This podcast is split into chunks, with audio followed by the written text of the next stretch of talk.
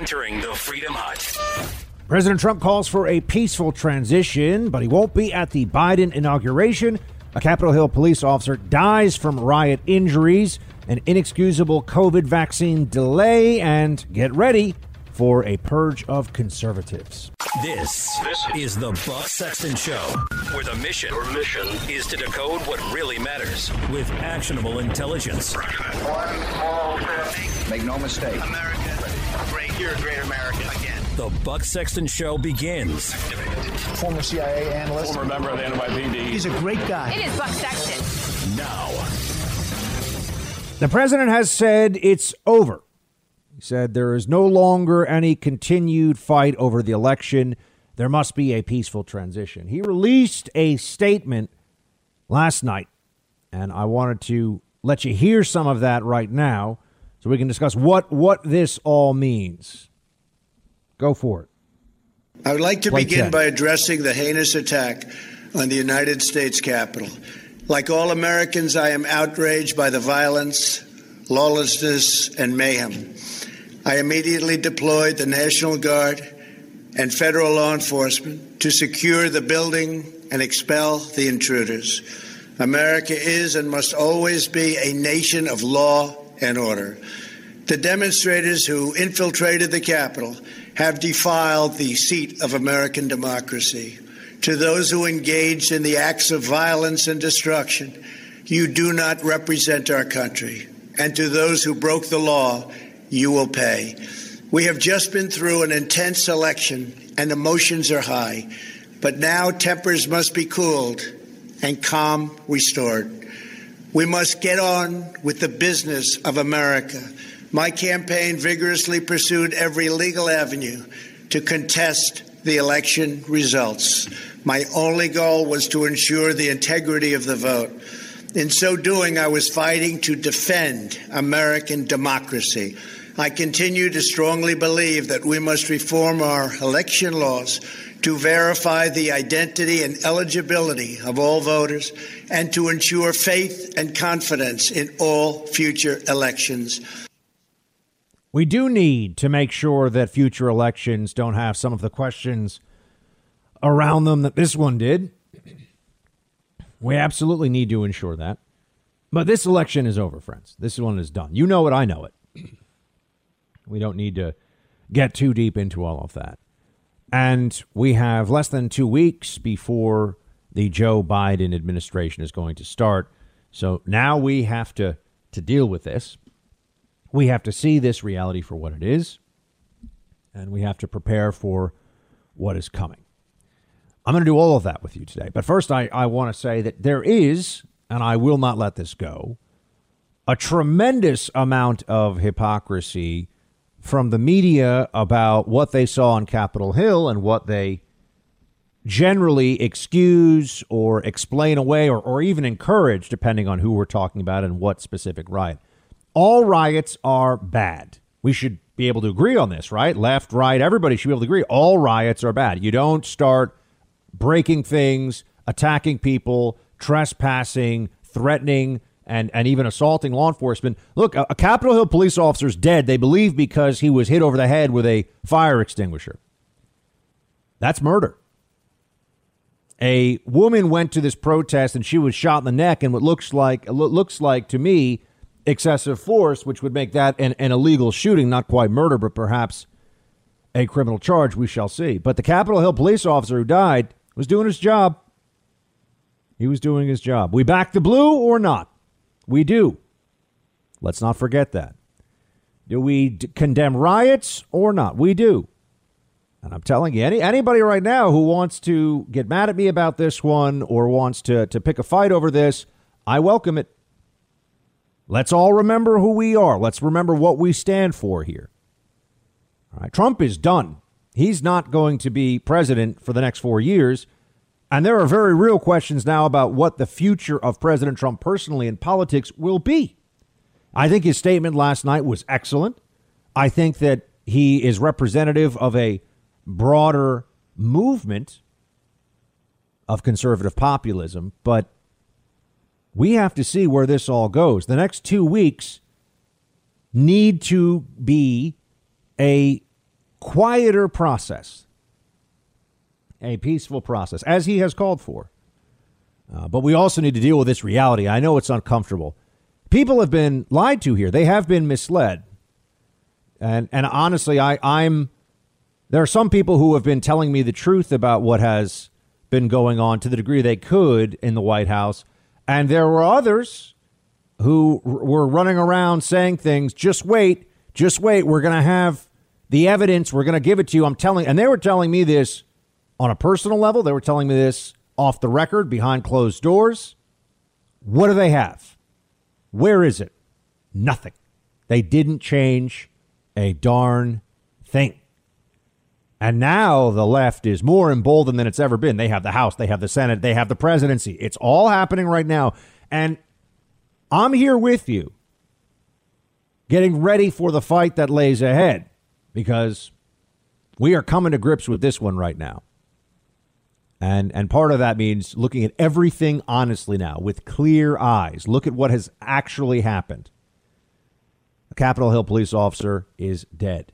A woman, a, a mother, a, a, veteran is dead.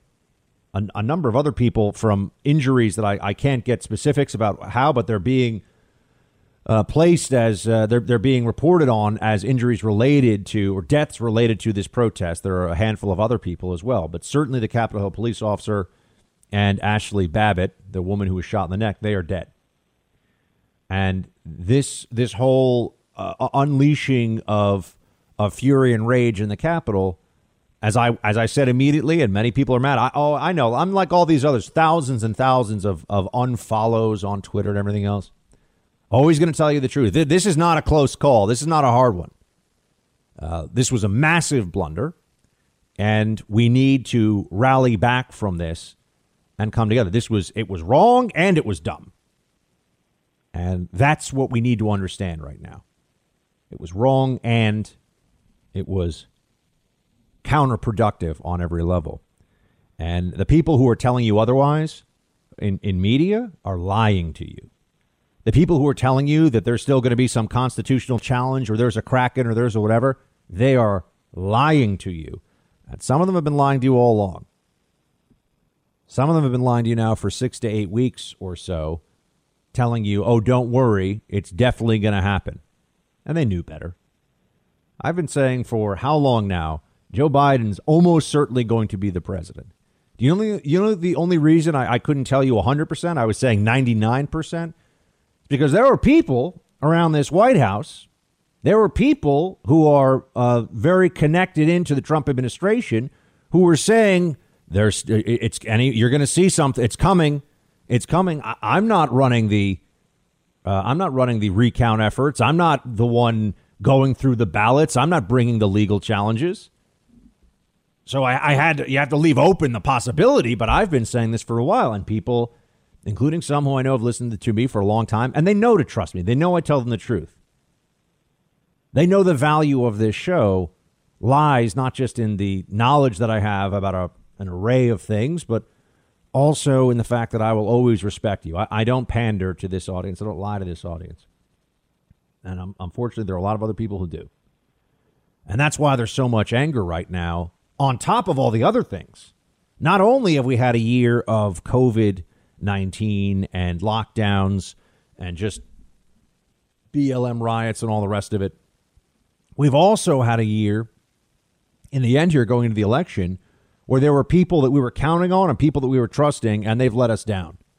Let's understand that there are people that many of you listen to or watch or or trust when they speak in their professional capacity in some government role and they have let us down. That has occurred. We, we, should, we should be honest about it. We should be able to speak about it. And anyone who's telling you the truth, I can assure you, is not the enemy. All right, so get that out of your head. I know this this is this is a tough one. I it's a tough week. I tweeted out Monday night. It's going to be a rough week, folks. Strap in. I didn't know how rough it was going to be. And yes, it's worth discussing the hypocrisy. Yes, we need to understand that the Democrat left is vicious and vindictive and taking this far beyond. I mean, saying that this was sedition and that people should spend decades in prison. Look, if you if you hit a cop over the head with a fire extinguisher and he died, you, you got to go away. You got to go away for for murder. That's what we're talking about now. This is serious, folks. And and you you know that I'm right when I say that. If somebody if somebody assaulted a law, I don't care what they think their cause is. If somebody assaults a law enforcement officer in the course of his duties or her duties, and and kills that officer, there must be there must be severe penalty. There must be absolute accountability for that. Otherwise, we've got nothing. Otherwise, we're just it's just mob versus mob out there on the streets. Do they like the mob? Does the left like the mob when it suits their purposes? Of course they do.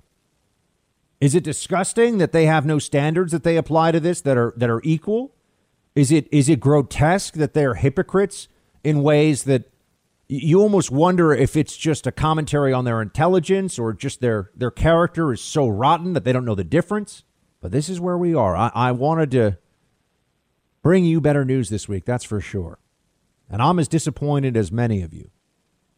I'm as disappointed as those of you who were expecting four more years. You know, I was the guy who in 2019 was telling you, enjoy this, remember this. The good guys are winning, the country is doing great this is as good as it's going to get anytime soon. That's what I was telling you. You remember that. 2020 was a different story for us because of this pandemic and because the left finally felt like it was in a position to get vengeance on Trump and his supporters. And they're just getting started. If you're wondering if I have a silver lining for you at this point, it would be the following. There's a lot of there's a lot of recriminations, a lot of finger pointing, a lot of uh, circular firing squad among Republicans going on right now, and that's only gonna that's only gonna be more in the in the days and weeks ahead. And it's going to look like we have a very bleak political future. It's going to feel that way. There are going to be some times.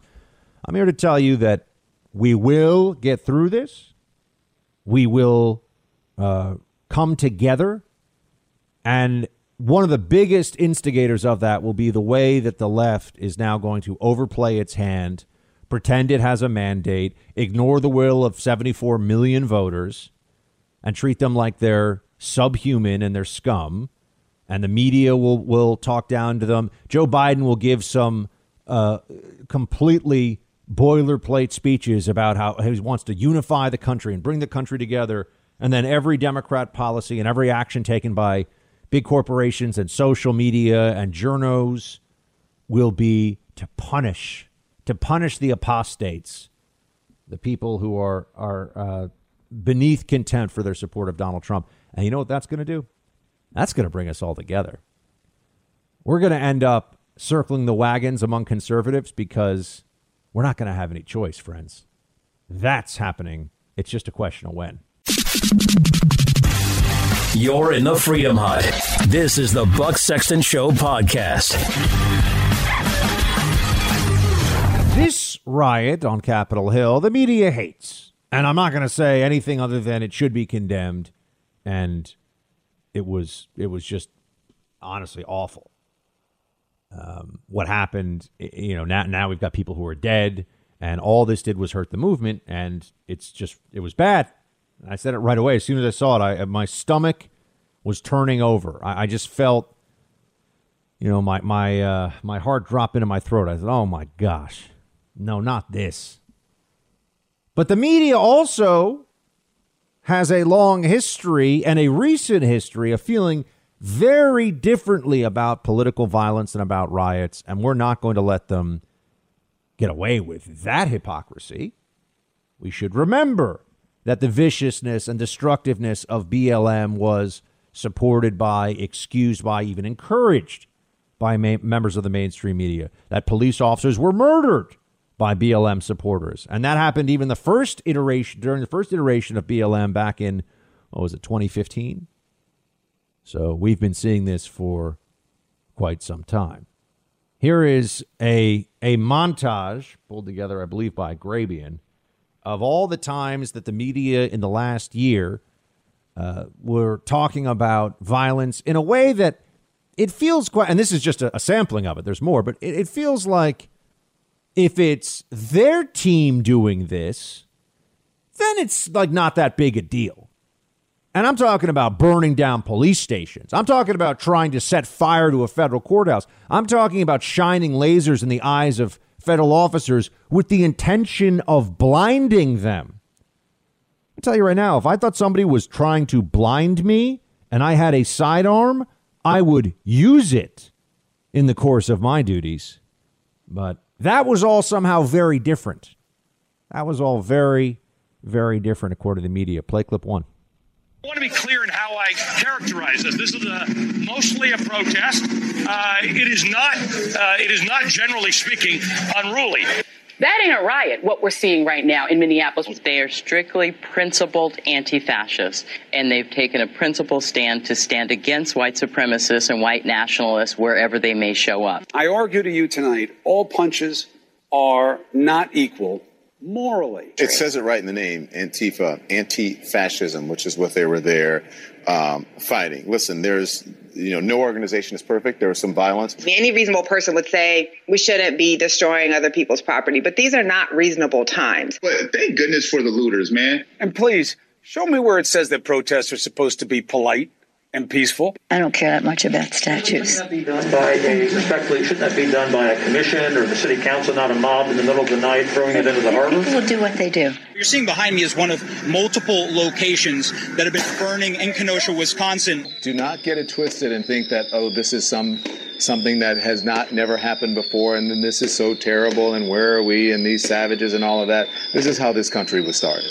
This is how this country was started by people lighting small businesses on fire and throwing rocks and bricks and bags of urine at police officers because of the history of racism in this country or something. They're not even really sure why they do it. Those were multimillionaire news anchors of the left on national cable channels, sounding like complete morons, but that was absolutely in line with what the Democrat Party feeling and all that was too. So, yes, I know they're in no position to morally lecture us about political violence if they're not going to call it out when it is happening, not only on their side, sometimes it happens with far greater frequency. But here we are. Now they're going to use this, they're going to weaponize this incident against all of us. A thousand, let's say, Trump supporters run into the Capitol, and of that, maybe hundreds, maybe a few dozen were truly violent, attacking cops. Maybe, and, and one of them, it seems, killed a police officer. We got to we draw the hardest of red lines possible on that one. And now the entire movement has to carry this for the next 4 years because of the way the media is going to frame all of this. That's what that's what we now face and we have to fight back against this. And they're coming for us, friends, in all the cancel culture ways they can. That's happening. Thanks for listening to the Buck Sexton Show podcast. Remember to subscribe on Apple Podcast, the iHeartRadio app, or wherever you get your podcasts. A little over an hour and a half after the chaos started, I got a text from my granddaughter, Finnegan Biden, who's a senior in her last semester at the University of Pennsylvania. She sent me a photo of military people in full military gear scores of them lining the steps of the Lincoln Memorial because of protests by Black Lives Matter. She said, Pop, this isn't fair. No one can tell me that if had been a group of Black Lives Matter protesting yesterday, there wouldn't have been, they wouldn't have been treated very, very differently than the mob of thugs that stormed the Capitol. We all, we all know that's true. And it is unacceptable, totally unacceptable. I just want to know something. Uh, why are they going to continue to do this and say things that are just uh, inciting now in the other direction and that are hateful and divisive when anyone who's paying attention and being honest about this would say the the really gentle treatment that the protesters received. I think there were almost 50 arrests. A woman was shot in the neck who posed no imminent threat to anybody from what you can see in the video. She was killed by police. How many times have police opened fire with live rounds on Black Lives Matter protesters of the hundreds and hundreds of riots across the country in 2020. I'm not aware of a single time. But we're going to we're going to now take this position that there's some big difference where the the police what is it is because the police are racist now, including the large percentage of a lot of major departments like the NYPD in New York where I worked that are minority that have a lot of great public servants, great honorable black and Latino men and women in that uniform as well. We back the blue. There are some things, my friends, there are some things that we say and we have to mean. All right, we stand beside our law enforcement brothers and sisters as when they're in the legal furtherance of their duties, and they were. They were. And uh, th- that's we we always need to have that as a as a foundation of our analysis about incidents like this. You know, we're not taking the anti cop, oh, the cops are all racist position. That's what Joe Biden's doing here. That's really what you're supposed to take away from this. It, it would all be so different because what Black Lives Matter protesters were treated so so badly. There were there were hundreds of protests across the country where there was no where there was not violence. That is true. There were BLM protests where there wasn't violence. There wasn't destruction of property. I saw protests right here in Times Square uh, where that was the case. And the police were there and they were completely professional and even cordial. And that's what we can expect.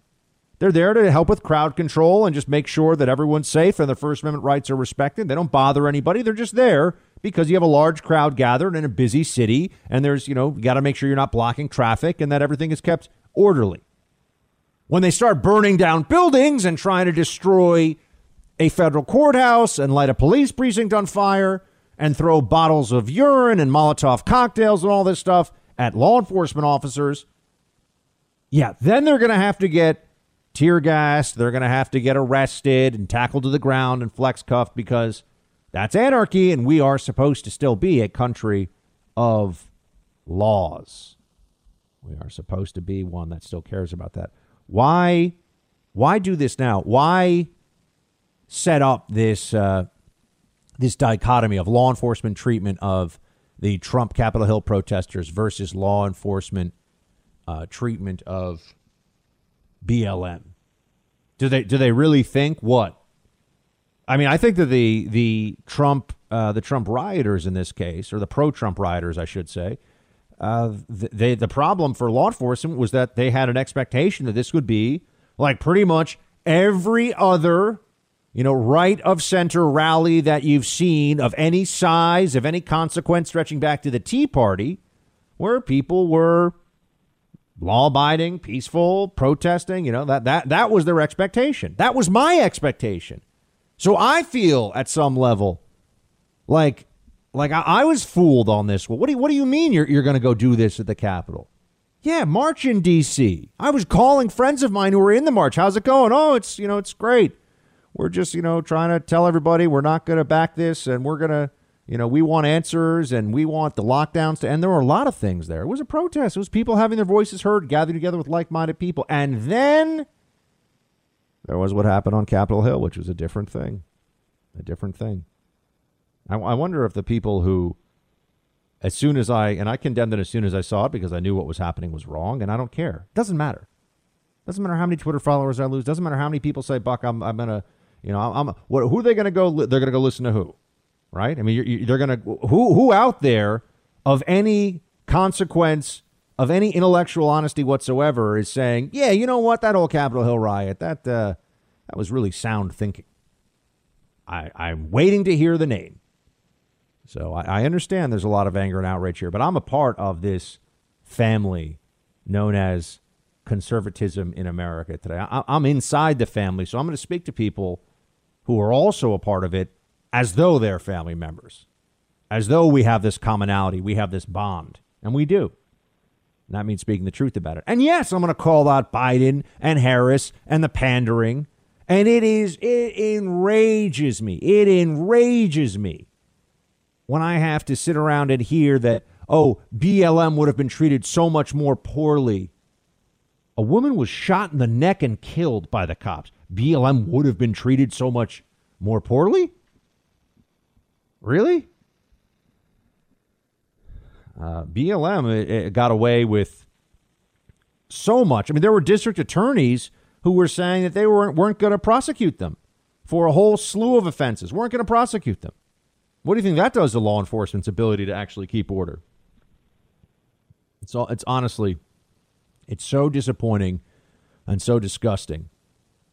I'm, t- I'm going to tell you this as an American. I wish that the Biden administration coming in, I wish that Joe Biden really was going to be this grandfatherly figure who says, "Everybody, you know what? We're we're all going to just remember what it is that makes us makes us American, and we're gonna we're gonna operate in good faith. We're gonna try to convince each other of the rightness of our ideas. We're gonna base things on facts. We're gonna base things on logic. Uh, we're gonna respect the Constitution. I, I would love that. I would love it. We all know that's not going to happen. We all know that at the center of the Democrat left these days are not just bad ideas, but falsehoods. I mean, lies. A baby in the womb isn't a baby. There are more than two genders. There, I mean, go, go down the list. Socialism is a great idea. you get on the list of all these things, you say, what are they doing? Their authoritarian impulse their uh, their nastiness toward anybody who does not mouth the preferred slogans, who does not go along with the left wing orthodoxy. Their desire for total control, control over your life, making you do things they themselves won't do, but they like being able to make you do it. And they think that they're good people for that imposition on you. That's that's not changing. We are heading toward that. You know, we are heading toward a Biden administration that's going to say, you know what? If you're accused of a sexual assault on a college campus, remember this? Betsy DeVos, I know she just resigned. If you're accused of a sexual assault on a college campus, you have no rights because you're male and the patriarchy and sorry, hashtag campus me too, your life is ruined now.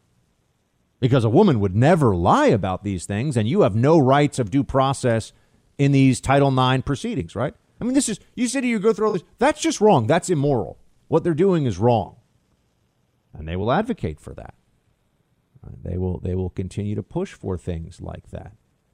We saw who the left really is during the Kavanaugh hearings, of which Kamala Harris was one of the worst offenders. They will destroy a good person. They will do it publicly. They will ruin not only his professional life, his his family, his reputation. They will skewer him on national TV for nothing other than power and they think that they're the good guys because of it. That's not changing. And that's why I'm so concerned about the purge, as I see it, that will be coming.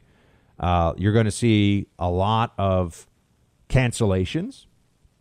You're going to see more and more deplatforming. People keep saying, oh, the social media stuff's going to blow over. No, it's not. They have more control. Why? Why would they give it up? What did I tell you about lockdowns and Democrats? Remember the theory in the beginning of the summer of 2020 was that oh once the once the Democrats are in charge, the lockdown call they'll, they'll call for lockdowns to end. That's not true. I told you they like this control. They like this power. They think that they're in the right by making you do things that they themselves, of course, don't want to do and won't do. Right? You have to live by rules that they don't. That's one of the centerpieces of Democrat thinking and the way the left approaches things. So that get get ready for a whole lot more of that. But on the social media side, which for those who work in media is this is now like the printing presses of the 16th, uh, 16 and 1700s. I mean, this is how we get information out there. Just clamping down on it. Only only the uh, the allowed orthodoxy of the left will be shared on social media. They will sh- if you try anything else, they will shut you down. It's, they're going to turn on. Remember a, a, few years ago, it was what that guy Milo and Alex Jones. You know, it was those those those kinds of people who were getting canceled and deplatformed, and some people were saying this is a this is just a harbinger of things to come. This is going to get worse. They're going to come after everybody. But that, that see that's based upon a principle, right? That's based upon people should have free speech, and even if someone has really bad ideas, the left doesn't operate in good faith with this. They they love to find something, take it out of context, and try to ruin you for it. They know people on the right don't mean the things that they will often say they meant or or they will they will you know pick one word or one tweet or one statement, say, "See, this person's a racist," or "See, this person is a you know is a defender of a rapist like Kavanaugh or whatever." They'll say crazy stuff. And even if they know it's not true, they view it as just racking up more wins against the right. They do not operate from a place of principle. They operate from a place of the desire for power. And that means that the Josh Hawley book cancellation, I know Josh Hawley's a famous guy and he's a senator and you know he's going to be okay, but you're going to see a lot more of that. You're going to see a lot more of that. The the the pendulum is swinging back to the other side and you have an emboldened, sanctimonious, vengeful left that is going to be in an even stronger position to take this out on their enemies. And the the only upside of this, as I've said, is that it will bring us together on the right of American politics more. Conservatives will be uh, will be forced to say, "Okay, this is crazy. This is out of hand. What are they doing?" And there will be an opposition that forms over this. I don't know how much of a part of it Trump will be. I don't know how much a part of it anyone in his family is going to be. This is, we are in a real sea change moment here in American politics. So what do we have? We stick to our principles and each other, and you know who is a person of character and decency, and support them. Hopefully, you think that's true of this show and what we do here, but that that's the only real advice I can give you for this moment in politics. Stick to your own character and decency and find other people that share that because there's a, a lot of there's a scrambling for the lifeboats going on right now in American politics and it's going to get ugly. And it's true in media too. It's true in the media. Now now all of a sudden you'll see who really li- who really likes the the Trump people and who was just kind of faking it all along. You're in the Freedom Hut. This is the Buck Sexton Show podcast. What we saw yesterday was a group of violent rioters undermining the legitimate First Amendment rights of the many thousands who came to peacefully have their voices heard in our nation's capital. Those who violently besieged our Capitol are the opposite of everything this administration stands for.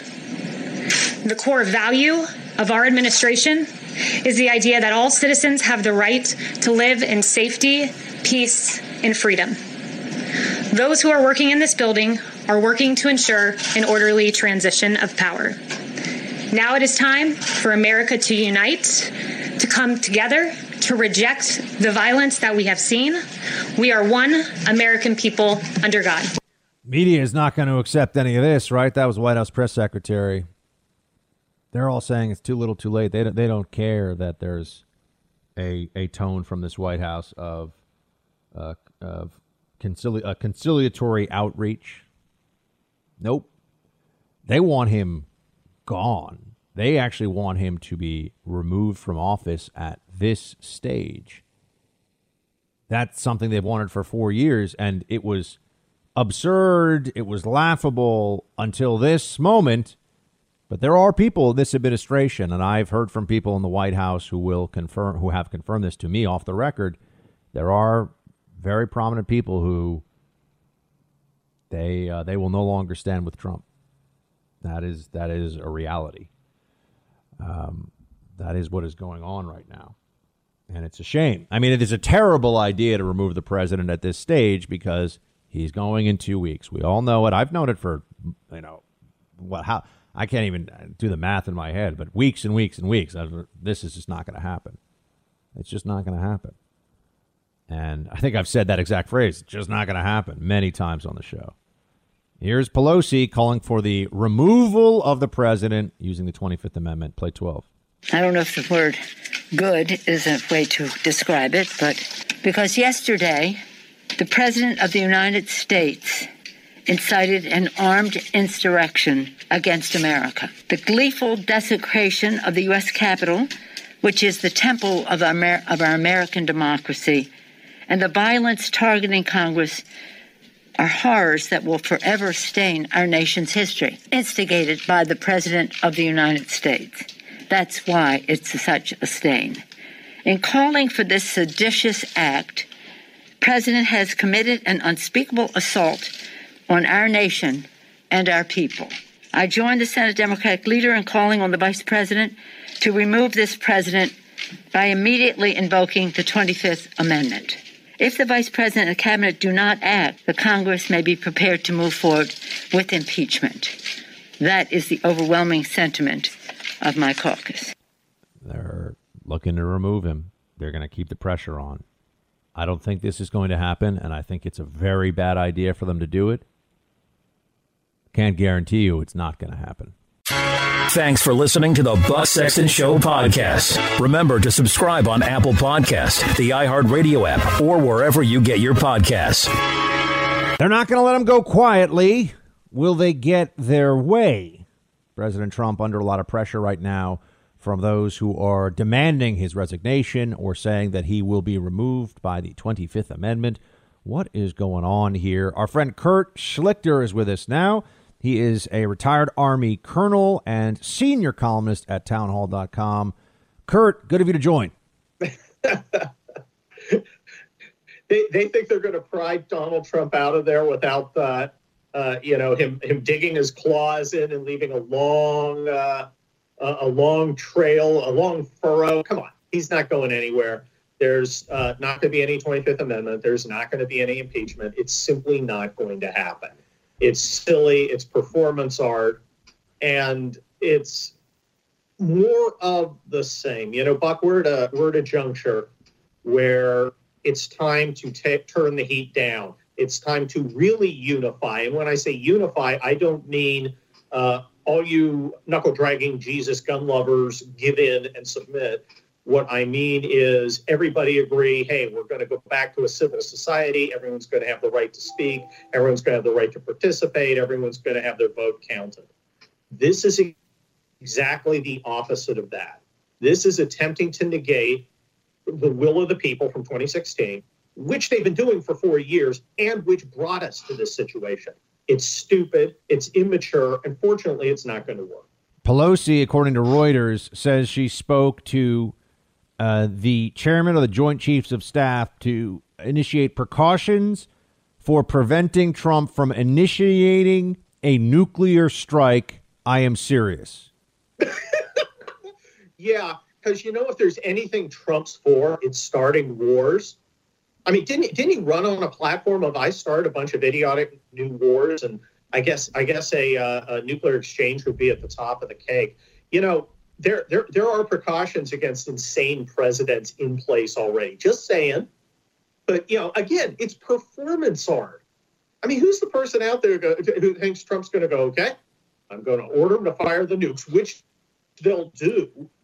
And I'm going to kill myself and my entire family who I love and all my people because I'm not going to be president after two weeks. I feel like this is, is a this is a reminder. I mean, maybe Lin Wood would buy yeah, yeah, Lin Wood is crazy, and uh, but I just was going to say this is a reminder of what we saw for four years, where even even when Trump made a mistake, went too far, did something I don't agree with, it was never the case that the, the Democrats could just be reasonable in the criticism of it. You know, it was it wasn't that you know his uh, some of his White House advisor picks, for example, were just really really bad, and they were. I think I haven't asked you this, but I'm assuming you would see, see it the same way. There were some really bad choices in the administration. Um, it was that those bad choices indicate that he is not of sound mind and he should be removed with the 25th Amendment, right? I mean, it was never, it's never just criticism of what Trump does. It's he's basically Hitler. He's going to start a nuclear war. He's a monster. This is the mentality they have. And I just wonder how we're supposed to react to this now that Trump won't be in office. I don't think the Democrats, I mean, to your point about about calls for unity or or a place for for unity now in this country, I don't think Democrats are going to dial all of that rage down. I, I, don't see that happening. No, I think you know, I, if I was that kind of person, I might actually pity them, Buck, because now they're not going to have Donald Trump to kick around anymore. They're going to have to be responsible for their own actions and for the results. You know, they, they've got the Congress, they've got the presidency. It's on them. Now, they won't do that, and their media guys won't do that. They won't they won't accept responsibility. They still attempt to shift it off, but it'll become increasingly obvious to normal people who don't do politics 24 7 that this is just a joke. Kurt, tell me this. What happens next? Where do you think we go? I mean, that's really, you know, the, the media, I think it'll be fascinating to watch the transition from all out opposition to Trump to all out cheerleader squad for Biden. I mean, that's, that is obvious, right? So everybody's saying, what are they going to talk about now that Trump's not in office?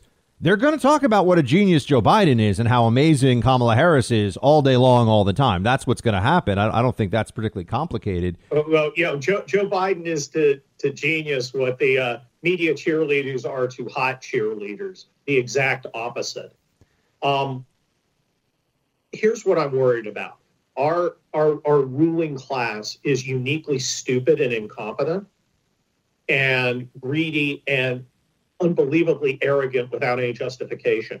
This is a decision point where you can make good decisions that turn down the temperature and get us back to a civil society, or you can make the stupidest possible decision and throw a can of gasoline on a fire that's already burning because you lit it. And I, unfortunately, I, I think they're going to do worse. I think they're going to attempt to uh, oppress, silence, and disenfranchise the 75 million Americans who voted for Donald Trump. We've already seen it. Uh, everything from Simon and Schuster uh, canceling Josh Hawley's contract to the promiscuous use of words like sedition and treason, um, to the idea that they're going to break the filibuster and just do whatever they want. Uh, I mean, there are so many stupid choices they can make, and sadly, we can count our estab- on our establishment to make the bad ones every time. Speaking of Kurt Schlichter, he is a senior columnist at townhall.com, retired Army colonel, and a, a lawyer. Asking for your, your lawyer expertise for a moment here, Kurt. Uh, the let, let, let's just really be honest with this audience right now. There were people who were who were not telling the truth about what they had when it came to the Kraken, the results of the election getting turned uh, in the opposite direction. I mean, this there there were frauds involved here. We we I think we have to look at that now and be honest about that. Well, look, there there were a lot of uh, charlatans leading good people on, giving them false hope. Look, I went and worked for the president in Nevada. I saw the fraud. I saw the irregularities. I saw the incompetence.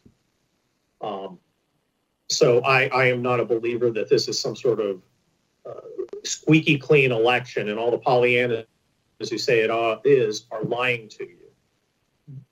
That being said, how do you address it? You address it through the procedures we have. Unfortunately, procedures we have are not designed for the kind of shenanigans that we saw.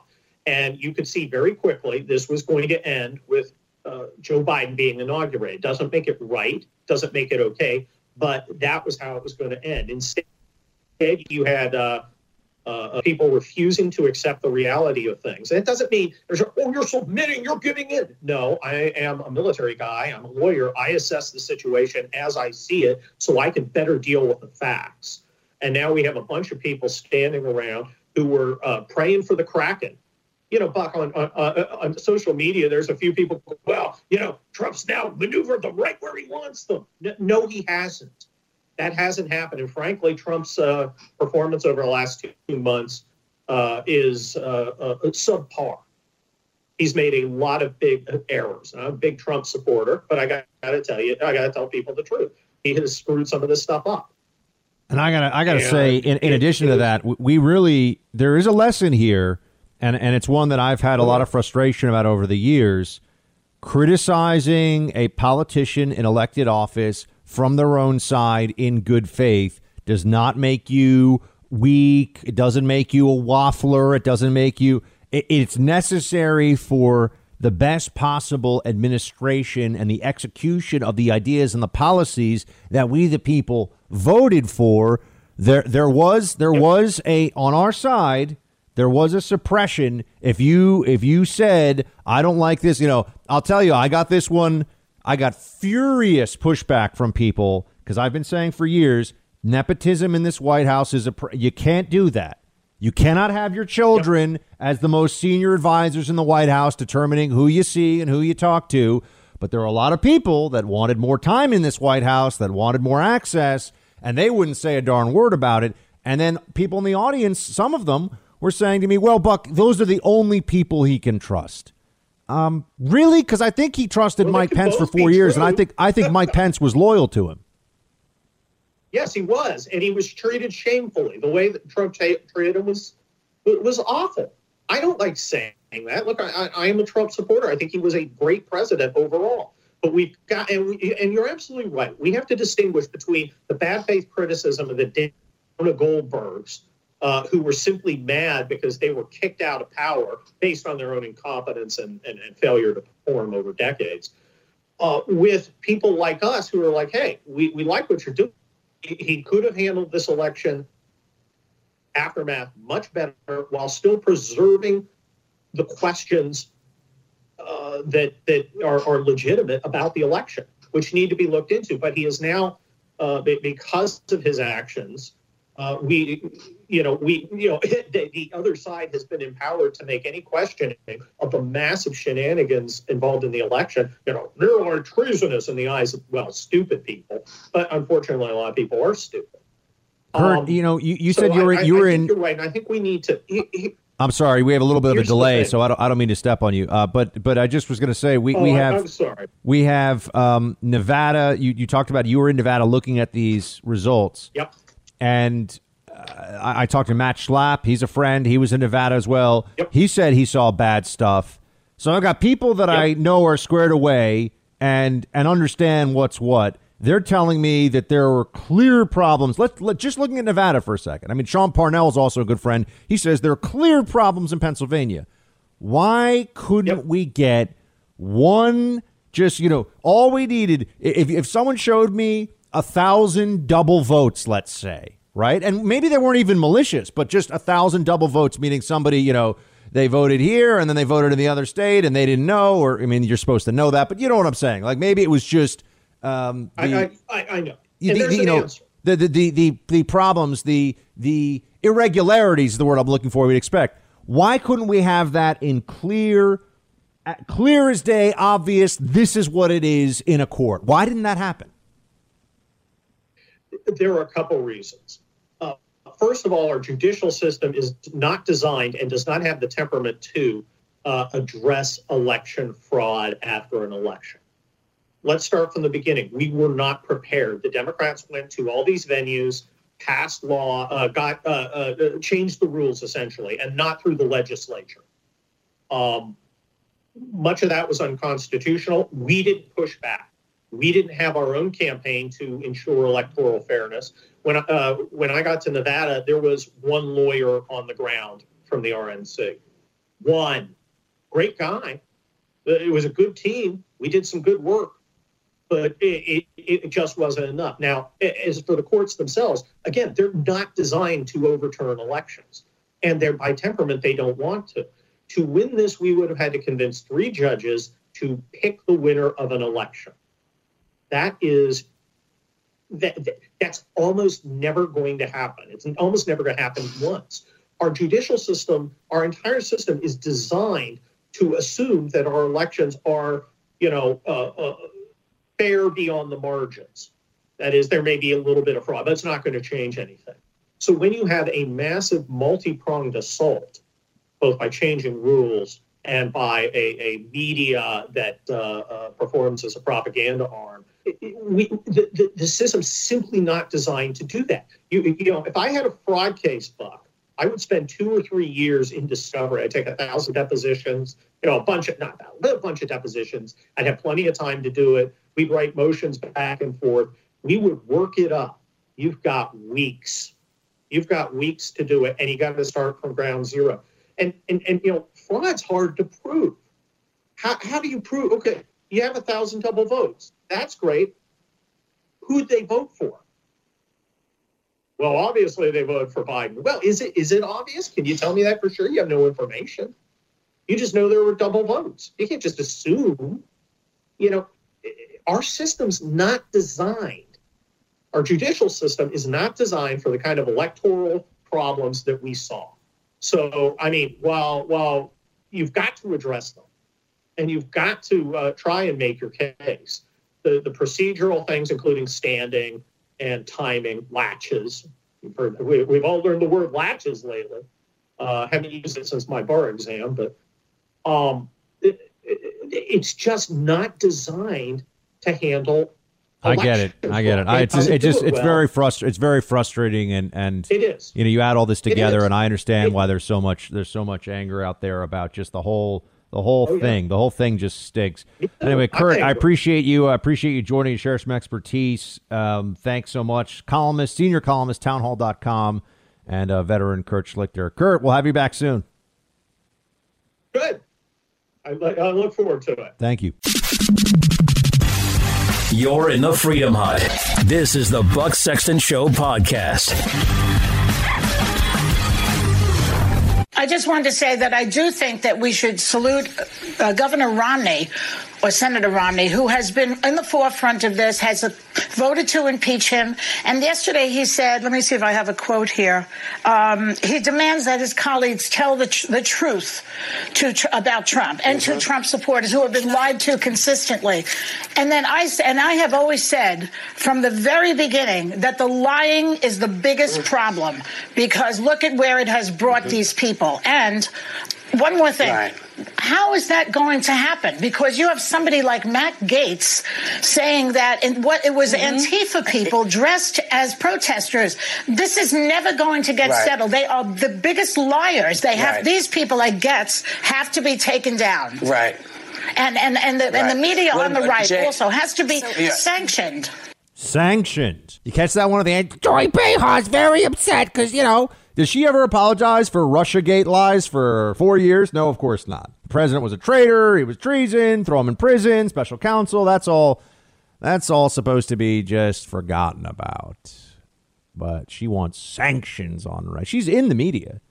There was a time, I, I want to remind everybody of this. There was a time not that long ago when people who made a living based on the legal and cultural protections of the First Amendment believed in the First Amendment.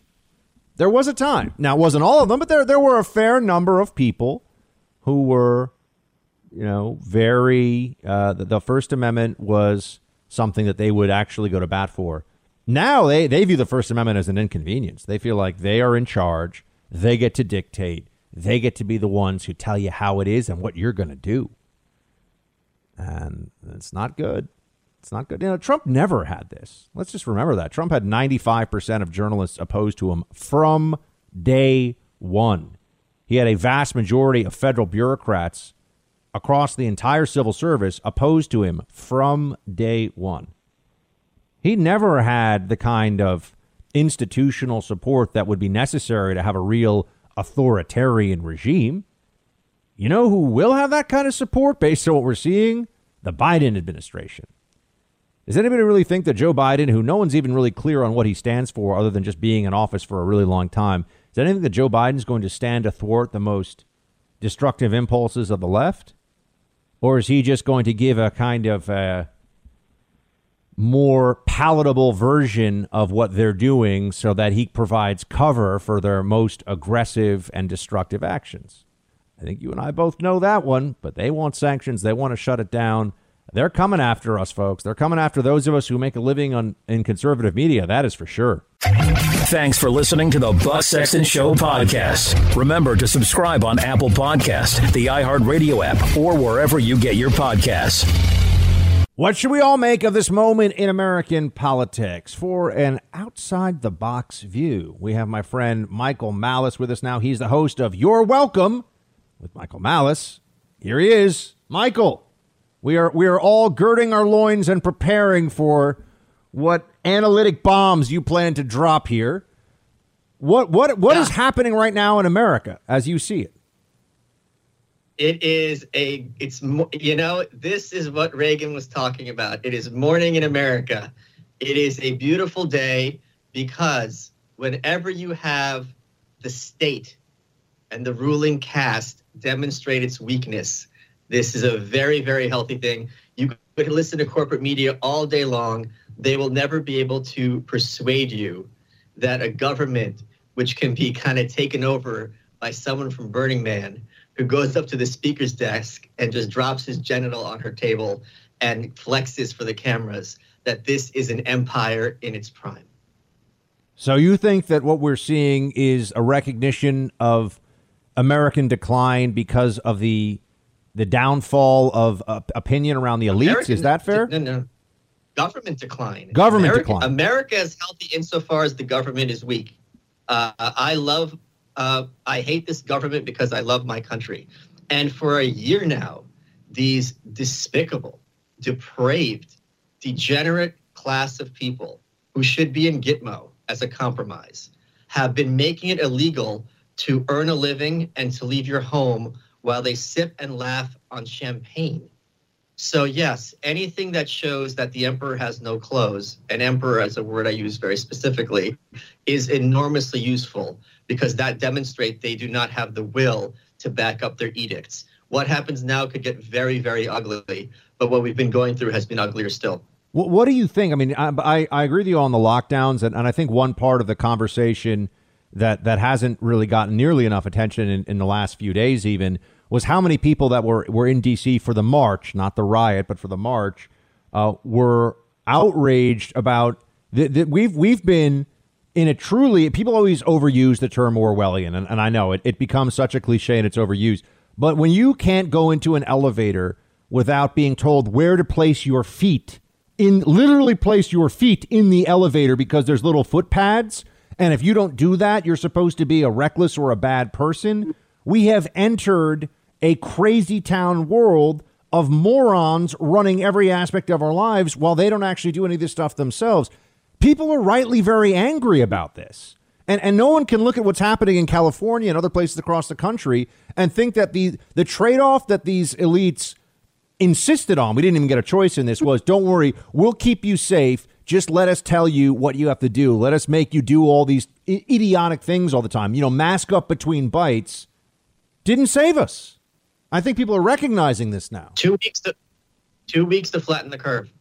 Remember? Yeah. Two weeks. This is just going to be two weeks, and then it's all going to go away.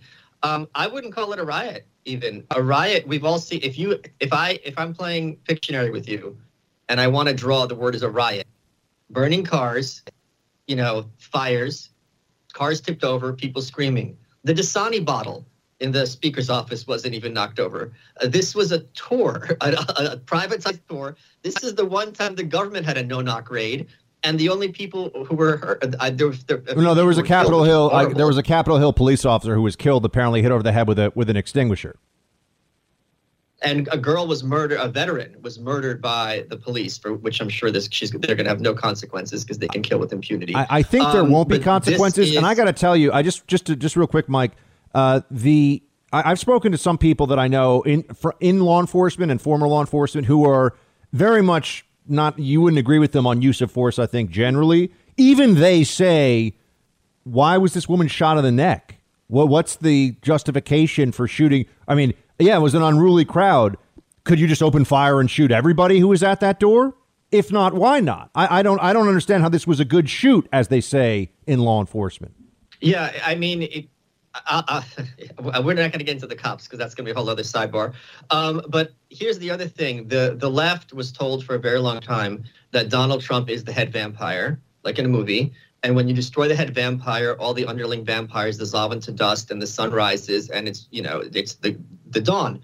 Um, Joe Biden is not going to be able to stop this. Donald Trump was barely able to stop this. For I've said this before. They thought he was the river, but in fact he was the dam. Because for a large segment of the population, tens of millions, uh, he gave them hope that they would have some sort of representation in, in Washington and their voice would be heard. Now that that has been extinguished, and now that they are being marginalized systemically by the corporate press and by the DC establishment, they are not going to be quiet and go home. They are going to get more and more angry. They have very little to lose as their businesses are being destroyed. And when and historically the left has understand this, understood this. When you marginalize a community and give them nothing to hope for, they're not going to just start playing parcheesi. They're going to get aggressive. They're going to get violent, especially young males, and it's going to get very ugly very soon. And I mean like um, like Rosa DeLauro ugly.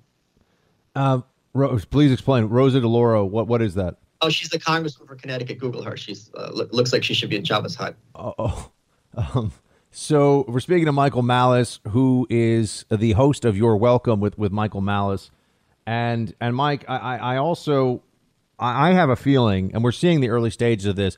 They're, they're lying to us, right? We know that. There's a lot of lying that goes on. And I'm very angry with the people who are telling everyone, oh, don't worry, you know, the Kraken is coming. We're about, we've got any moment now, we're going to unleash. And there were some, some big names that were far too uh, willing to pretend that any any second now they're going to overturn the results of the election. It was not happening. Okay, we lost the as soon as the press, as you say, the corporate press, which I actually think you're right in that terminology. Uh, as soon as the corporate press called it for Biden, it was effectively going to be over. I mean, barring some, especially because there's no will within the Republican Party to fight them. That was the issue. The Republican Party weren't going to go to bat for Trump because Mitch McConnell is perfectly happy working with Joe Biden as he has for decades. So what would they what would what would be going to bat for Trump under the circumstances within the system? I, I know you're an anarchist and you're open about that, but if we are going to work within the system, just take take that as a given for the purposes of our conversation. What would you have liked to have seen them do? Uh, you would say that we what did the Democrats do in the media for the last four years about Russia? Uh, insist that the election is not certified, uh, fight it every step of the way, have hearings, have crowds, you know, rile up the Republican base. That would be what fighting. Even if I, I agree with you that they lost, but what I'm saying is if they wanted to go to bat for Trump, um, and for these people who feel disenfranchised, this is what they should have done. And as an anarchist, I don't regard any vote or any election as legitimate anyway. So yeah, it's absolutely would be a, a um, uh, disingenuous, but just as disingenuous as democracy is inherently. So uh, can you explain that? I'm actually just curious. I always find your, your philosophy interesting because you know you, you say things that you just don't hear from other people in the media who actually you know are, are out there and, and talking about these issues. Democracy is problematic for you, and I, am really asking. I'm actually just curious. What do you mean by democracy? I'm not saying problematic. It should be strangled in the crib. Um, the the idea that I can't be governed by who I want, that I have to be governed by someone whose views I despise, who does not represent me or my culture, is something so nonsensical that the only reason we accept it as a hypothetical is because we've been trained to the contrary since kindergarten. If I despise Donald Trump and I think he's a white supremacist and I think he's implementing fascism in America, why am I supposed to regard him as my president? Same with if I think Joe Biden is a tool of China and he's a corrupt swamp demon, uh, this guy doesn't speak for me. Why does it? Why? Because people who are my neighbors like him. Who cares? Uh, they don't get to choose my doctor. They don't get to choose my lawyer. They don't get to choose where I eat a restaurant. So it makes no sense that they're going to determine uh, under whose jurisdiction I'm going to fall under. So what would we? What could we replace? What could we replace that aspect of the system with? You that's why you destroy that system because politics is something that is not defensible morally and that's where anarchism comes in there's no reason for the government to have a monopoly on security for the same reasons there's no reason for the government to have a monopoly on healthcare so every argument against socialized healthcare is an argument against socialized security systems and i was i was also going to add I, that was just an inter- i just wanted to know michael and that's an interesting you know, you won't hear from uh, a lot of, of anarchists in the media, my friends. So Michael is one of the few.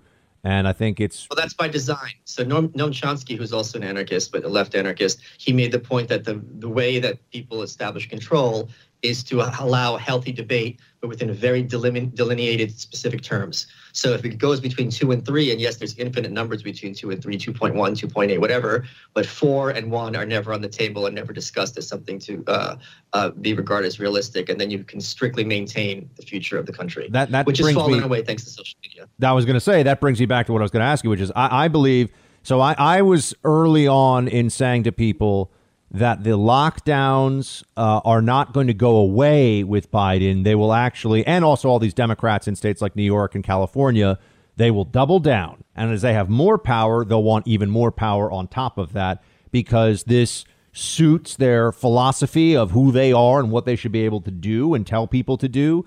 And they like the power. People in power like even more of it. It's almost always the case. Yes and and what we see with the social media companies and the suppression an open suppression campaign of wrongthink uh, to borrow another term from Orwell uh, they're going to do more of this not less now that they think that the yes. the corporate approved candidate is in office. This is not going to get better now. I think this is going to get worse. Yes. And i think we have a model to choose from and that is a, a prohibition. Uh, prohibition stopped when there was disapproval of it, but it also stopped because people started getting violent. If you look at a chart, uh, and this was horrible, uh, the number of police officers who were killed went up and up and up, and then prohibition ends and it goes back down again. So at some point, we're already seeing in Scotland, we saw it in Canada. I don't know if this reached the mainstream uh, um, desk, but you could see it on social media. Police officers started raiding people's homes. And I don't mean like someone who's a drug dealer or you know running some kind of cockfighting ring. I mean elderly people in their homes. They're knocking down, breaking down the door, and coming in.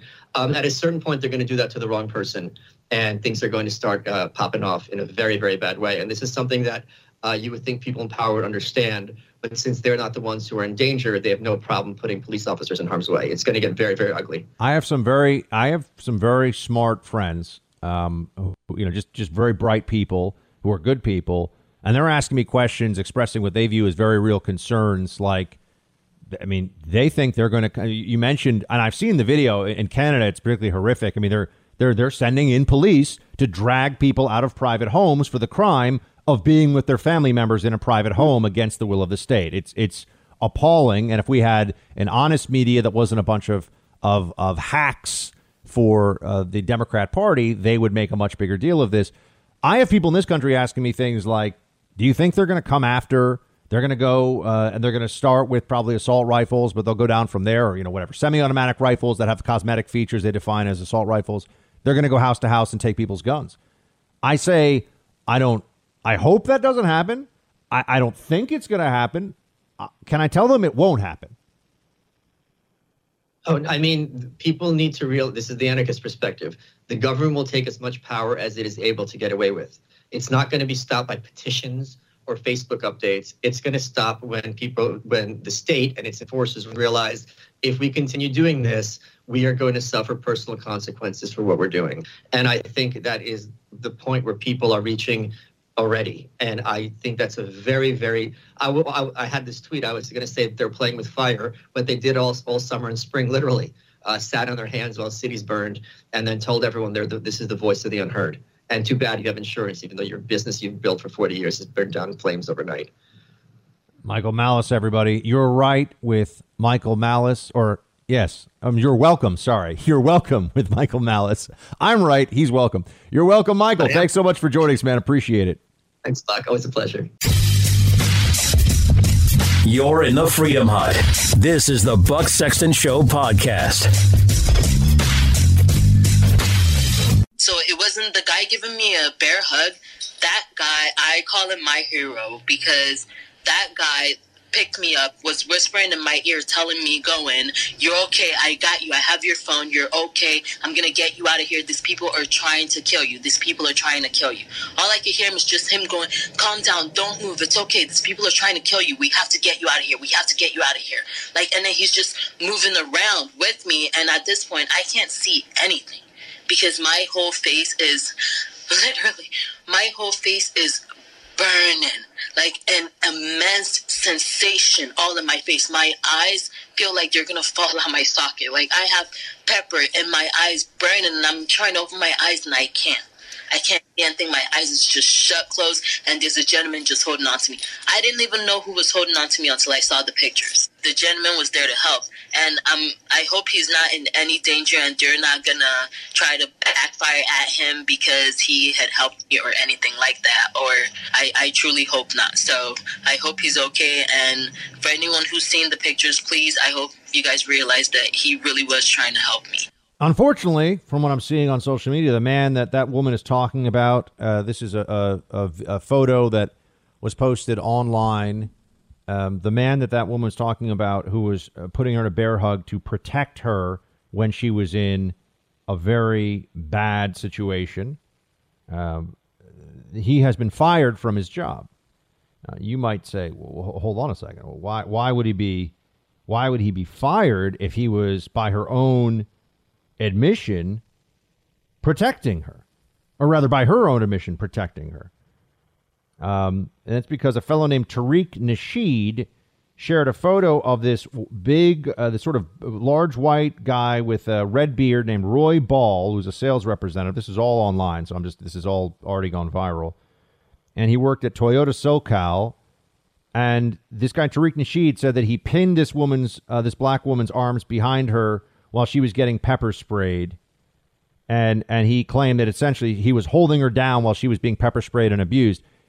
She released a video saying this guy was holding me and moving me away from this and defending me and protecting me. Do you think that anyone anyone on the left feels bad about this guy getting no because he's a Trump supporter. So they doxed and lied about a Trump supporter who was doing a good thing. That I'm not I'm not assuming this. That was the video of her we just played for you, who was doing a good thing to protect a woman, a black woman who was present at the at the protest, who was getting pepper sprayed and was in duress. And he held her and protected her and said, I've got you. It's going to be okay. And the left wing online found out who he was, doxed him, told his employer. His employer fired him, and he's one of the good guys. Do you think they care? Do you think the left feels sorry for him or feels bad? No. Another Trump supporter scalp. That's how they view it. This is just a guy, folks. This is just a guy that got a photo taken of him that someone lied about. You don't think the left is going to come for you too? No. You can only hope or you can prepare.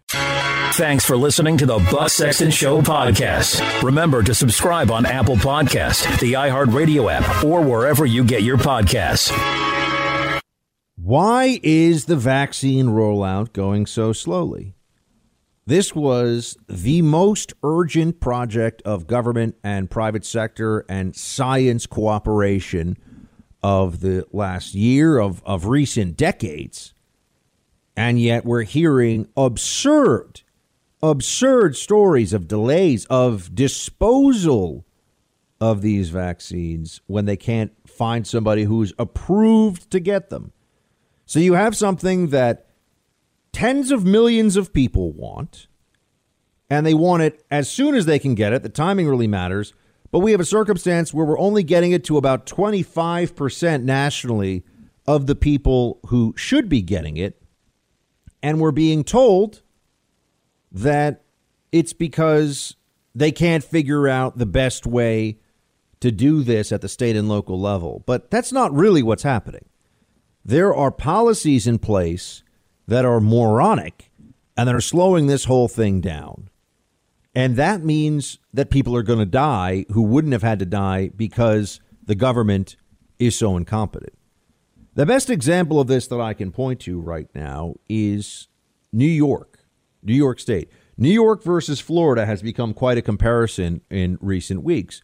Florida, with Governor Ron DeSantis, who, yes, is a Republican, is handling a lot of things very well. New York just has boneheaded policy, pile the top idiotic policy, and they're even more, you know, Cuomo in particular is even more aggressive about it as the results show up and we can see the numbers and it's not working, meaning they're not getting this to people fast enough. Why is that? Because they make decisions and they tell everybody, oh, I know what I'm doing.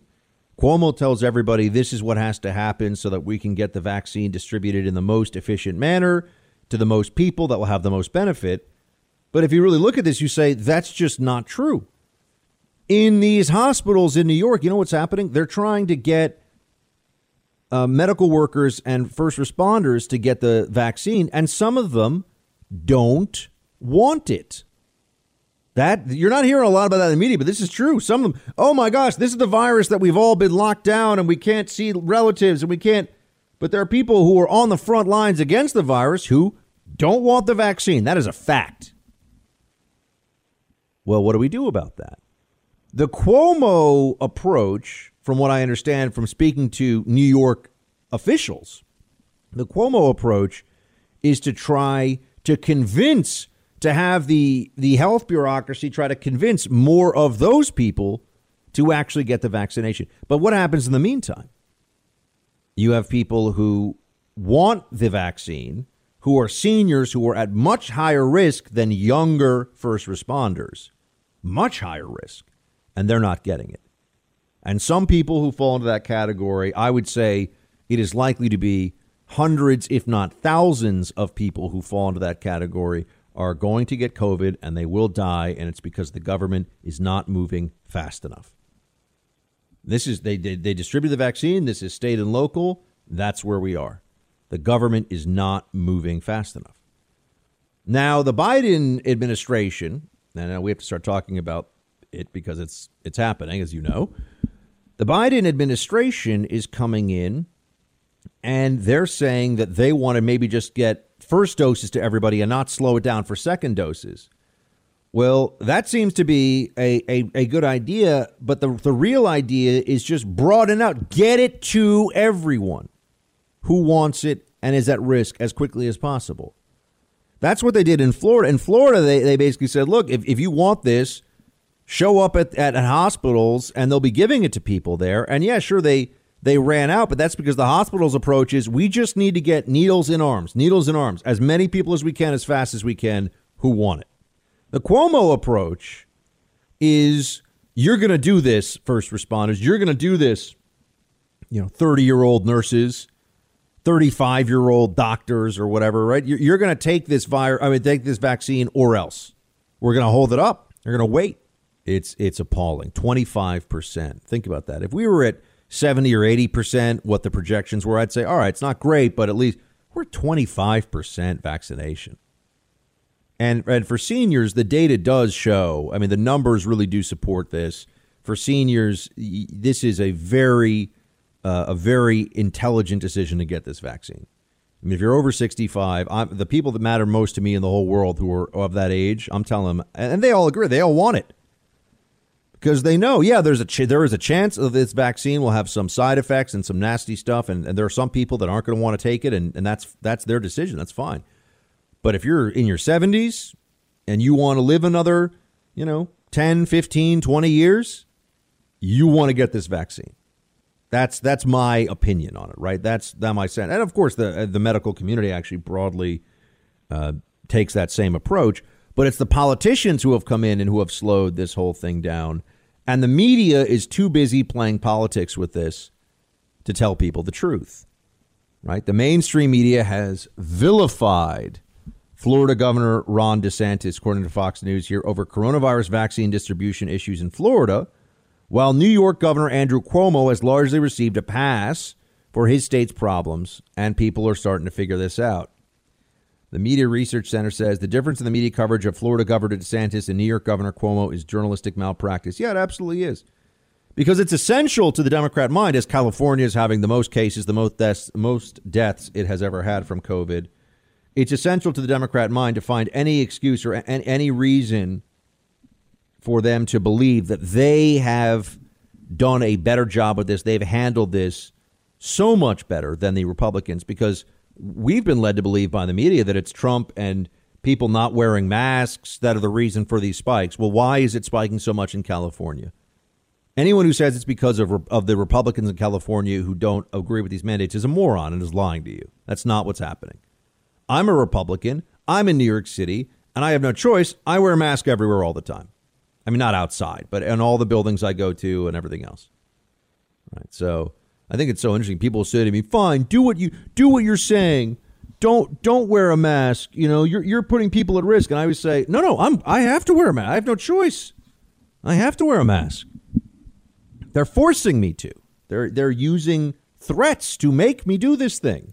So I'm I'm compliant." And it, and it makes me angry that I when I say that I, I don't want to have to comply with this stuff, but I don't have enough on my own to overturn this. I don't have enough that I could actually make them stop the madness. All I can do is point. I'm trying to get them to, to realize. I mean, th- think about it this way: we have set an all-time record for COVID uh, for COVID deaths, right? And 4,000 coronavirus deaths uh, in one day. That just happened. That was reported today.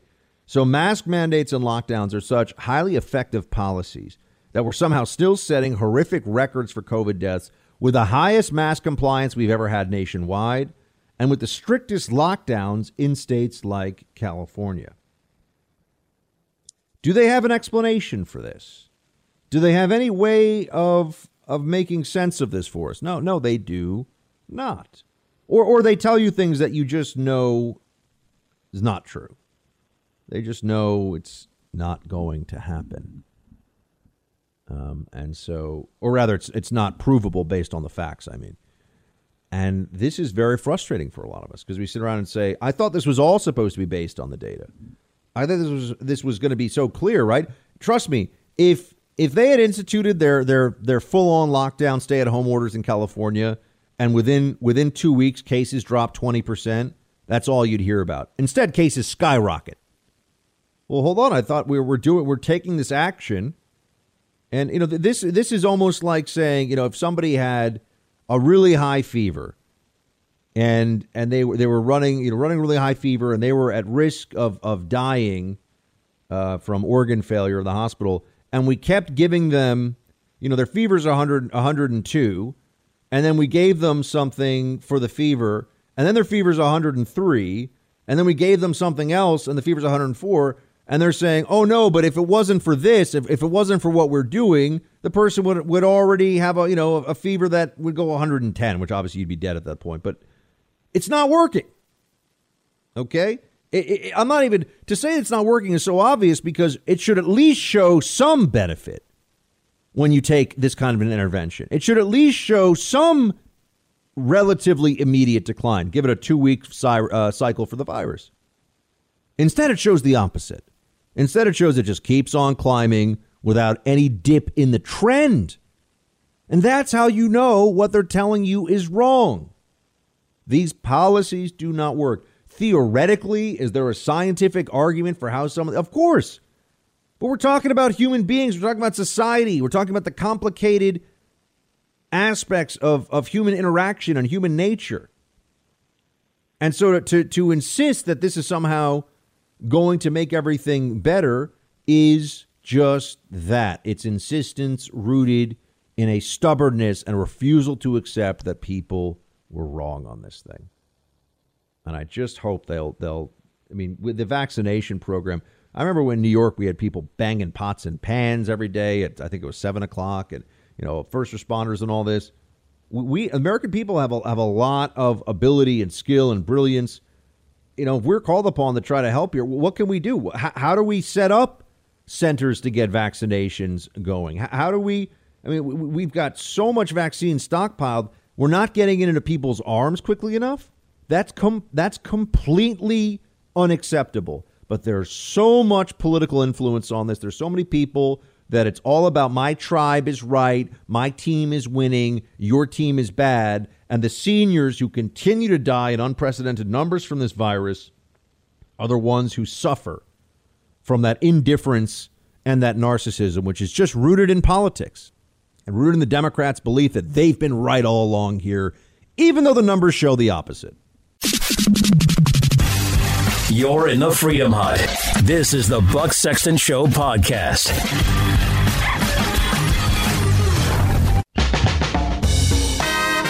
The show ain't over yet, folks. Keeping it real. It's time for roll call.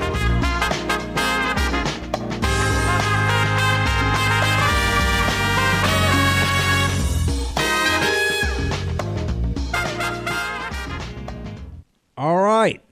Got a lot of roll call today because I know I want to hear from many, many of you or read your thoughts and share them with the rest of the team. And look, friends, this is it's a tough week. It's a tough week. Um, it's disappointing. It's uh, disconcerting for some. It's a little frightening. I know that. I know that's what's happening here. I know what we've been through, and we're going to be okay. I understand the scale of the challenge. I understand the scope of the threat, but I think we're we're we're going to be okay. We've just got to stay focused and and remember who we are and what we're all about. We'll get through this. I really I really mean that. We'll get through this. There are better weeks ahead. Not the inauguration week. That one's going to be rough for you too. But there are better weeks ahead. Uh, better times ahead for this country. Uh, let's get into it because I want to hear from a lot of you. Michael writes, Buck, I love you, man. Michael, I love you too. I'm not OSS, but I've been listening almost daily for four years, and I agree with you 99% of the time. But what are people supposed to do? Raise our voices and signs until Democrats have stolen every election and every right? Should George Washington and Thomas Jefferson have had a peaceful protest, went through the process, and obeyed the laws? Other than violence, what options are left? We've been civil, obeyed the rules. The Democrats have rammed it down our throats. I don't want to disagree with you on this, but being peaceful hasn't and isn't going to work. Sometimes good people have to do bad things for good causes. Ask any person that has ever fought in any war. We should fight fire with fire. We should protest outside of every Democrat representative's house and use their tactics against them. I don't want to sound crazy, and I'm not being sarcastic. Please give me an- that another answer that hasn't already failed. I'm afraid if something isn't done now, it will be too late in two or four years. Uh, from Michael. Okay, buddy. Look, I, I I understand where you're coming from, but let, let's be let's be very clear about this. What happened at the Capitol? And put aside that I've, I've you know it was it was uh, criminal and it was and there was violence and a police officer was killed and we've already established all all that and you know I think that that's all terrible. Okay, but but what was accomplished? Put aside what was accomplished by what happened in the Capitol. Are there going to be more of those kinds of riots? You think people are going to do more of that? No, no. That's not what. That's not how conservatism uh, grows. That's not how conservatism is. That's just not. That's just not what we do. It's not who we are. We don't do that.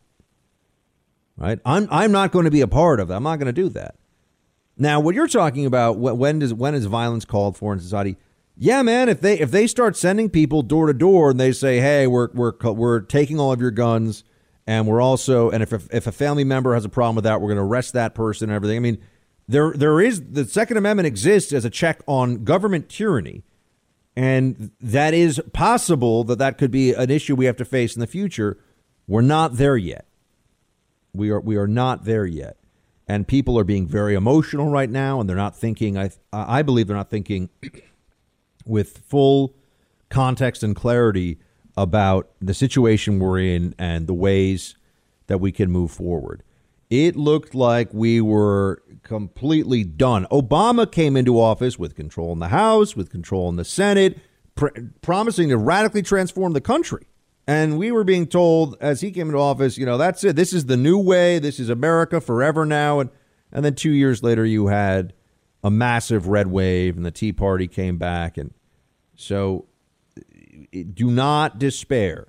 There is a future here for politics in this country. Remember, politics is a way to resolve disputes by other means without violence.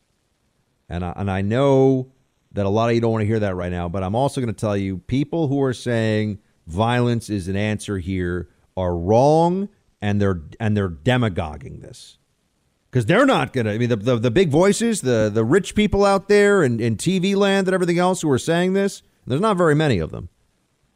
Uh, but anybody who's who's justifying or advocating for this, uh, they they're trying to play on the emotions of conservative crowds right now for their own benefit. Um, violence is not the answer. It's just not. Not in this. Not in this circumstance. Not here. I'm sorry. Um, and Michael, you you know what? You are more than free to disagree with me, of course, and I appreciate you writing in and the respectful tone you took, and I'm honored that you listened to the show. But I'm telling you, it's going to get better. We we are not we are not at a point where you know the violent overthrow of the government is something anybody should be thinking about or talking about. All right, that's not the way. We will rally. We will come back, but we will do it through the process. And I know I can already hear the boos from people and the anger about that, but it will work. It happened. Look at 2016. Look what look what we defeated in 2016. Um, but I, I know I know right now it's hard, man. I know I'm going to this weekend. I just want to I just want to tune out from all the politics. Honestly, it's it's uh, it's overwhelming these days, and I know a lot of you are probably even taking a day or two, or hopefully less than you know three or four. But you know, take a day off from even listening to this show because it's just it's just rough right now. I get that. I understand. It's gonna it's going to be interesting, and also um, let me say this to you, Michael. Are we going to abandon this country that we love so much to the radical left? Are we going to do that? We're just to we're to let that happen? No. And if we abandon the process, that's exactly what will happen. Thanks for listening to the Buck Sexton Show podcast. Remember to subscribe on Apple Podcast, the iHeartRadio app, or wherever you get your podcasts. Roll call continues as we get ready to head off into the weekend here. Uh, we got Kevin up. I just saw you on Fox, and thank you for standing up for the Constitution and for our system of government. We don't agree on much, but we stand firmly for peaceful transition. Please continue to grow as a leader and grow your conservative side away from craziness. Okay, Kevin, I'll, I appreciate it, man. I mean, you know what would, would be so helpful if if we're just willing to say when someone does a good thing that it's a good thing, and not the oh they did a good thing, but I hate all these other things they did, so I won't give them credit for the good thing. Uh, fake Tapper was out there doing that. I saw just because you grown you've grown a conscience now doesn't mean you should get any credit for it. He tweeted something like that on the, on the day of the Capitol Hill riots. Oh yeah, that's really that's really helpful. People are condemning something that uh, you know the the right has basically universally um, in media and in politics, I should say. Not not everybody's condemned this. I know that, but you know the, the the talking heads and the politicians, the elected Republicans, they've condemned this and instead of saying we will stand with people on this one, you know, we'll stand with those uh, on in their condemnation. They say no, not good enough. You, we didn't do all these other things we wanted you to do, so we still hate you and you and you stink and you're not getting any credit. That's not helpful. If it's really about making things better in this country, that's not that's not uh, working toward that at all. Um, Todd, next up here. Hey, Buck, love your show. Agree with what you say on the radio. I think the big thing is to get Republicans elected. Do you know of any organizations that are tracking the Trumpers versus the RINOs? Would love to get involved with building the new Republican Party. Any help is appreciated. Thanks and keep fighting. Uh, Todd, that's a very good question. There are a lot of organizations out there that are really uh, essentially just Trump hangers on that I that I could think of where I don't know what their value is going to be right now. You know, they they like throw pro Trump parties or something, and that's it. I, I don't know. So we're going to have to see what reforms now, and and what we're really all about. I mean, the the, the things about uh, the Trump administration that I think will endure. One is understanding the media is the opposition. Uh, corporate media is, with with exceptions that we all know about, corporate media is the opposition to the Constitution, to rule of law, to conservatism, and that's just that's just where we are. Uh, they they want leftist authoritarian control. They want wokeness. They want the liberal orthodoxy to be uh, forced upon everybody in every way, in as many in as many possible venues as they can. That's what they want. So I, I think that that's um, I, I, I don't know what's going to happen with organizations. Uh, I know we got to build platforms. We got to get away from this this tyranny of the tech companies thing that they're able to just shut down speech they don't like the second they don't like it. We, we got to create something else. It's too big of a disadvantage in the battlefield of ideas, and we're starting to do that. And and I, I give all due credit, you know, uh, Dan Dan Bongino is out there building platforms. He owns them and builds them, or he's a partner in ownership of them. And there are others that I know are working on this now too. So there are those people, and then the the, the fat happy conservatives uh, in media who malign people for calling for that. You know, honestly, it was it was such an honor when Rush read my my tweet storm uh, earlier this year on building platforms and what needs to be done because Rush knew it. He knew I was right, and it really it really meant a lot that he agreed with it. You know, there were uh, one or two folks out there who trashed me publicly for that by name, and they're shameful. But there's a lot of other stuff going on behind uh, behind that. Um. Anyway, uh, that's what we need to do. We need to build our platforms. We need to build our our stuff. Uh, let's see here. Is it Theo or Flo, producer Mark? I believe it's Theo. Theo. Okay, cool. Devastated, just devastated. What do we do now as patriots to stop the evil entities that have won? Please tell me something I can use to give hope. I am a veteran. I am a hardworking woman at 52. I feel betrayed. I feel lost. I'm certainly scared to death of the socialism, etc. Where do we go to? Where do we go from here? Uh, Theo, um, I understand everything you're feeling right now. And there were people in this Trump administration, and it's not the time right now to get too deep into this. There are people in the Trump administration who who did betray their voters. Uh, they lied to us because they weren't willing to tell us the truth. There were people involved in the uh, in the lawsuits who were not. Now to say that they lied to us, maybe that's they weren't straight with us.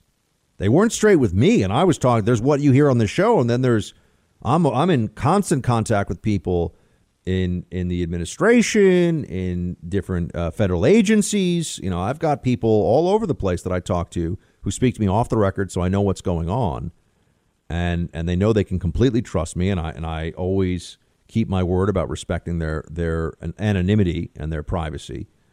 Um, but there are, are are people that were just basically going along with this like it was some big charade. They knew this wasn't going to work, and the re- the way they got uh, the the way they got people to continue to say, and I was sitting here telling you, guys, we've got to get to the bottom of this. We got to get answers. Where is this vote fraud? We got to look at this because they kept saying, any moment now, any moment now, you're going to see it. Any moment now, it's going to happen. Now, if I told you that I was talking to a a um, criminal defense team in a murder trial, and it looked really bad for the accused. But I thought the accused might be innocent because the criminal defense trial, I kept talking to them and they were telling me in back channel, we have a video that exonerates our client. We're, we're going to release it. We're just getting, we're going through the process now to get it entered into evidence. But we have a video to exonerate our client.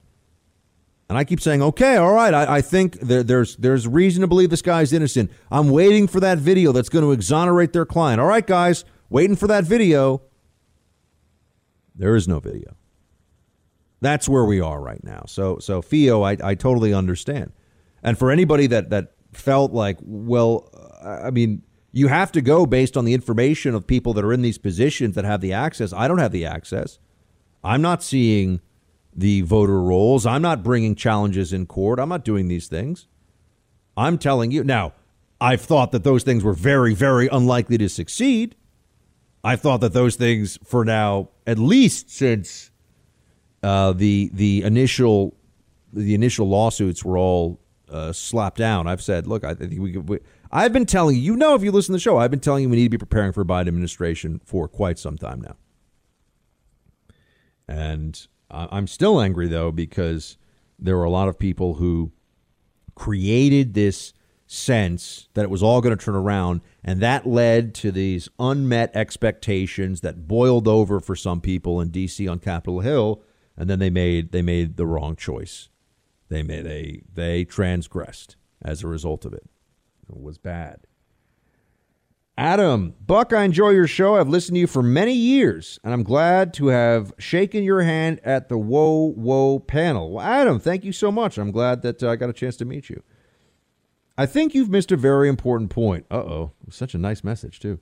At a federal level, they will do everything possible to get the Dominion voting machines everywhere. That way, they never have to worry about losing power ever again. I believe we are beyond the point of no return. Shields high. Adam, uh, Dominion voting machines, uh, Sidney Powell cannot be trusted on this stuff anymore. I'm just going to tell you, Sidney Powell cannot be trusted. She has lost credibility on this issue. I know she was a great champion for General Flynn, and and that that's like I said, we praise what should be praised, we criticize what should be criticized. She was right on General Flynn. She has she has gone off the rails on this Dominion voting machine stuff. They're suing her for a billion dollars, by the way. Um, now she doesn't have a billion dollars, and obviously they're not going to get that, but they're suing her for defamation. And I, I, if I'm her, I think that that discovery process could be very uncomfortable. Um, that's not going to go well. So, um, Sidney Sidney Powell misled you on Dominion voting machines. That's that's where we are right now. Now, maybe they've got the video that proves the client is innocent, right? I've been telling you, but they haven't they haven't provided it now. So now it is reasonable to assume that they misled and there is no video. We have to accept that. And I know that's difficult for a lot of people, but that is where we are. There is no Kraken. It will not be unleashed. It was all a mirage. That's not to say there wasn't voter fraud. Don't conflate these things. There was voter fraud. There's always voter fraud. There was not enough proof of the fraud because of the way the Democrats changed the system in advance of the election to be able to convince a court to overturn the results in even one state. That's where we are right now. That is the circumstance that we are dealing with. Um, so, Adam, I, I do I do not think Dominion voting machines. There was not some plot with Putin and Hugo Chavez and China and all, all this stuff. No, no, it's just not real. It's just not real. And uh, people can get mad at me for saying that. I'm telling you the truth, guys. I'm telling you the truth. Richard, Buck, I hope you had a great Christmas. Uh, I took a media break and thought all was good. Then my brothers and sisters in Georgia handed the Senate to the Dems, and now the Capitol snafu. Buck, I feel like we are the 300 and entire legions of liberalism are about to rain down on us. Good news is we have the armor of truth and we can fight in the shade. I do think Trump completely was blinded by rage and was not handled the post has not handled the post election well at all. I'm worried about the future, but we must fight on. Shields high, Richard. God bless, man. I'm, I'm with you. I, I, I see it the same way, and and I also think we need to we need to be uh, we need to be truthful about the following. Um, the president did not handle the post election well. He did not. Uh, that's you know that's just again We've got to come from a place of honesty on this. And he did not handle the post election well. And and running around saying that he won by a landslide? If you're going to say you won by a landslide, you have to tell me, okay, how much? How many votes did you win by? It's one thing to say there was fraud. Yes, there was fraud. Are you sure it was sufficient fraud that you lost in all these states? We have to take into account the possibility that given the vote changes, I mean, the, the vote uh, procedure changes about mail in balloting, that Trump lost, actually lost in these states, even with discounting the fraud that did exist. Do you see what I'm saying? It is possible, friends, that Trump lost by I don't know what the final margin was in, in Michigan. You know, maybe there were maybe there were five or ten thousand fraudulent ballots or, or overvotes or whatever in Michigan. But Trump lost by 100,000. Right? I mean, this is possible. We, we have to look at this and say, I mean, he, he didn't just lose in one state, he lost in, what is it, uh, half a dozen states that he needed to win.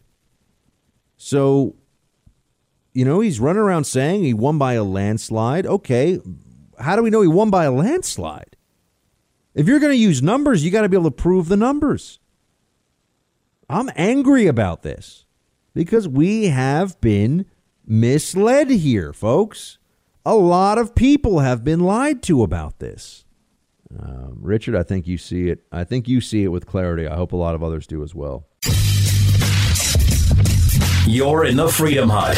This is the Buck Sexton Show podcast. All right, next up here for roll call before we head off for the weekend, we got Julian uh, Buck, I agree 100% with your show yesterday regarding what went down in D.C. It's unfortunate you lost followers, but know that those of us who believe in the Constitution and the founding principles of this country are with you. Thanks for being a voice of reason in these interesting times. Love the show. Take care, brother. Uh, Julian, thank you so much. I do appreciate that support right now because you know there's always a part of me that that gets uh gets a little down when people who have, especially if they look. I don't care about the the left lying about me and hating me and the, the death threats and all that. That that's you know whatever. It's gross, but who cares?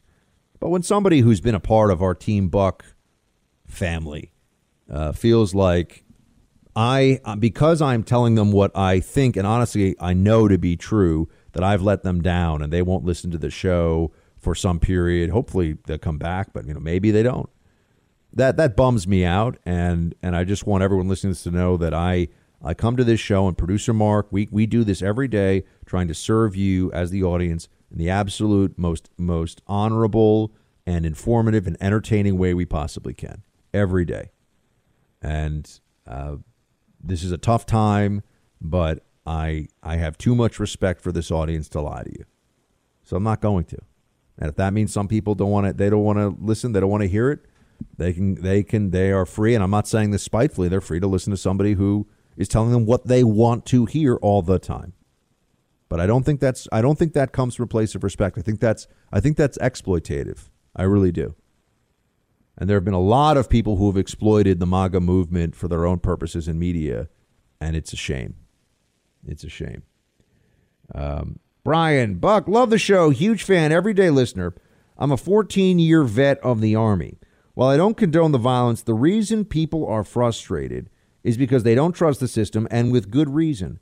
How is it that liberals can break the law and nothing happens, but if you're a Republican and they don't break the law like General Flynn, you get destroyed even after the DOJ drops charges? You have Bill and Hillary that both broke the law, nothing happened. Obama spied on a presidential campaign unlawfully, nothing happened.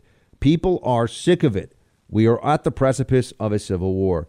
Uh, Brian, I agree with everything you've said here, except the last line. I don't think we are at the precipice, or may, maybe I should I should rephrase that.